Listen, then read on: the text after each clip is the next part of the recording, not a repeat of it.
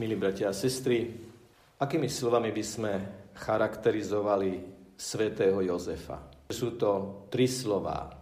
Bol to muž viery, bol to muž nádeje a bol to muž činu. Dokonca by sme mohli povedať, že v tomto zmysle slova je svätý Jozef aj niekto, kto nám má čo povedať v tejto konkrétnej situácii, v ktorej sa nachádza doslova celá naša spoločnosť, všetci obyvatelia Slovenska, všetci bratia a sestry. Lebo svätý Jozef zažil, i keď v iných konkrétnych situáciách, niečo dosť podobné tomu, čo zažívame my práve teraz.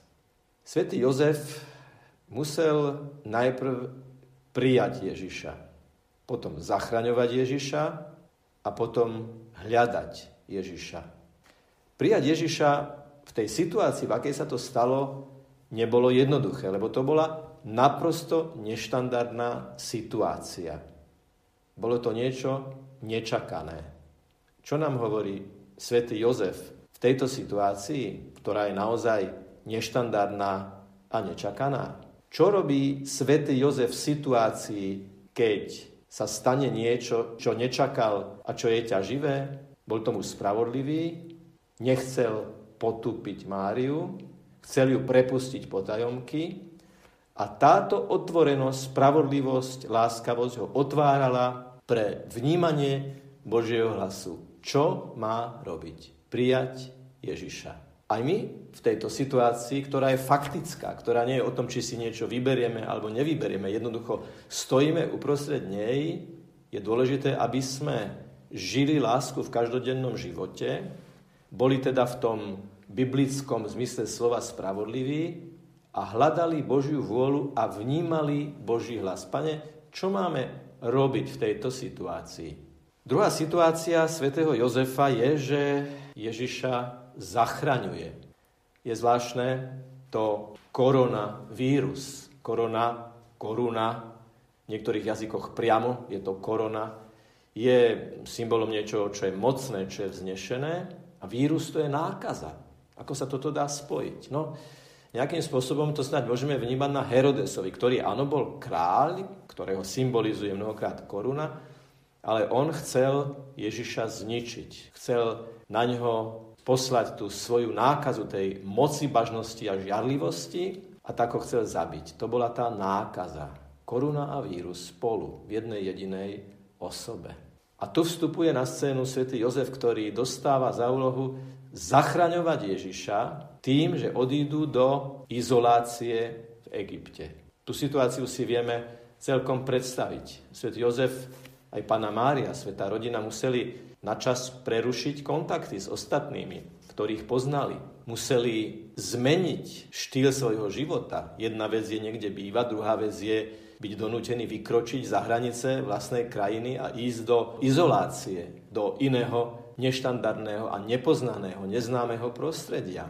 A oni to urobili pre jeden jediný dôvod, aby zachránili Ježiša. A to je tiež pozvanie. Nedovolte, bratia a sestry, aby v tejto situácii ste Ježiša stratili. Stratili Boha, stratili vieru, stratili nádej. Jozef počuje Boží hlas a koná. Je mužom činu. Veľa nerozpráva, veľa nehovorí. Koná, robí. Robí to, čo chce Boh. To je tiež pozvanie pre túto dobu. Lebo nesmieme sa poddávať. Nesmieme upadať do letargie, pesimizmu, nedaj Bože, zúfalstva. Jednoducho, toto je partia, ktorú musíme odohrať a s Božou pomocou v nej zvíťaziť. Čo nás nezabije, to nás posilní. A nezabije nás to a posilní nás to len vtedy, keď to budeme prežívať s vierou a vnútornou ochotou konať Božiu vôľu. No a takto sa ako keby prirodzene dostávame do tej tretej fázy. Teda svätý Jozef Ježiša prijal, svätý Jozef Ježiša zachraňoval a keď mal Ježiš 12 rokov, tak svätý Jozef Ježiša hľadal. Hľadal ho v chráme spolu s Máriou. Bolelo ich to. Ale cez tú bolesť hľadali Ježiša a našli ho na hĺbšej novej úrovni a našli aj seba na hĺbšej úrovni. To otvorilo ich prenikanie do Ježišovho tajomstva. Hľadať Ježiša, hľadať Boha, hľadať zmysel vlastného života, hľadať vlastnú úlohu v nových okolnostiach je niečo, k čomu nás opäť svätý Jozef pozýva. Bratia sestry, budeme sa veľmi podobať svetému Jozefovi duchovne, cez tú modlitbu duchovného svetého príjmania. Ježiš bude v našom srdci. Je to Duch Svetý, ktorý vo vás pôsobí, ktorý vás otvára, ktorý vás vnútorne inšpiruje, vnútorne naplňa a síti, ktorý vám aj dáva tú túžbu po prijatí Ježiša Krista. Lebo veď Sveté písmo hovorí, nikto nemôže povedať, že Ježiš Kristus je Pán iba v Duchu Svetom. Vnímajme Ducha Svetého ako toho, ktorý z nás, napriek tomu, že sme fyzicky vzdialení, v Duchu Svetom sme blízki a vytvárame naozaj jednu veľkú duchovnú rodinu, uprostred ktorej je Ježiš, ktorého máme podľa vzoru svätého Jozefa prijať, zachraňovať a hľadať.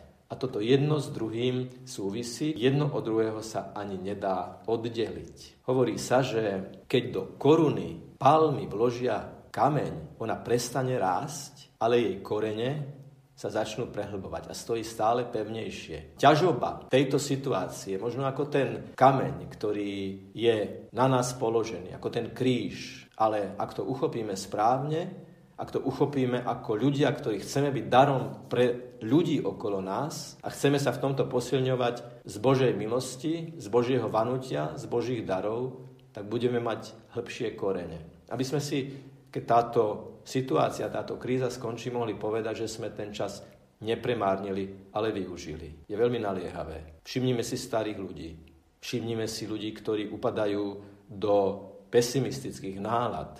Komunikujme, pýtajme sa, telefonujme, skypujme, využíme sociálne siete na to, aby sme boli spolu napriek tomu, že sa fyzicky jeden k druhému na teraz priblížiť veľmi nemôžeme. Nech je pochválený Pán Ježiš Kristus. Amen.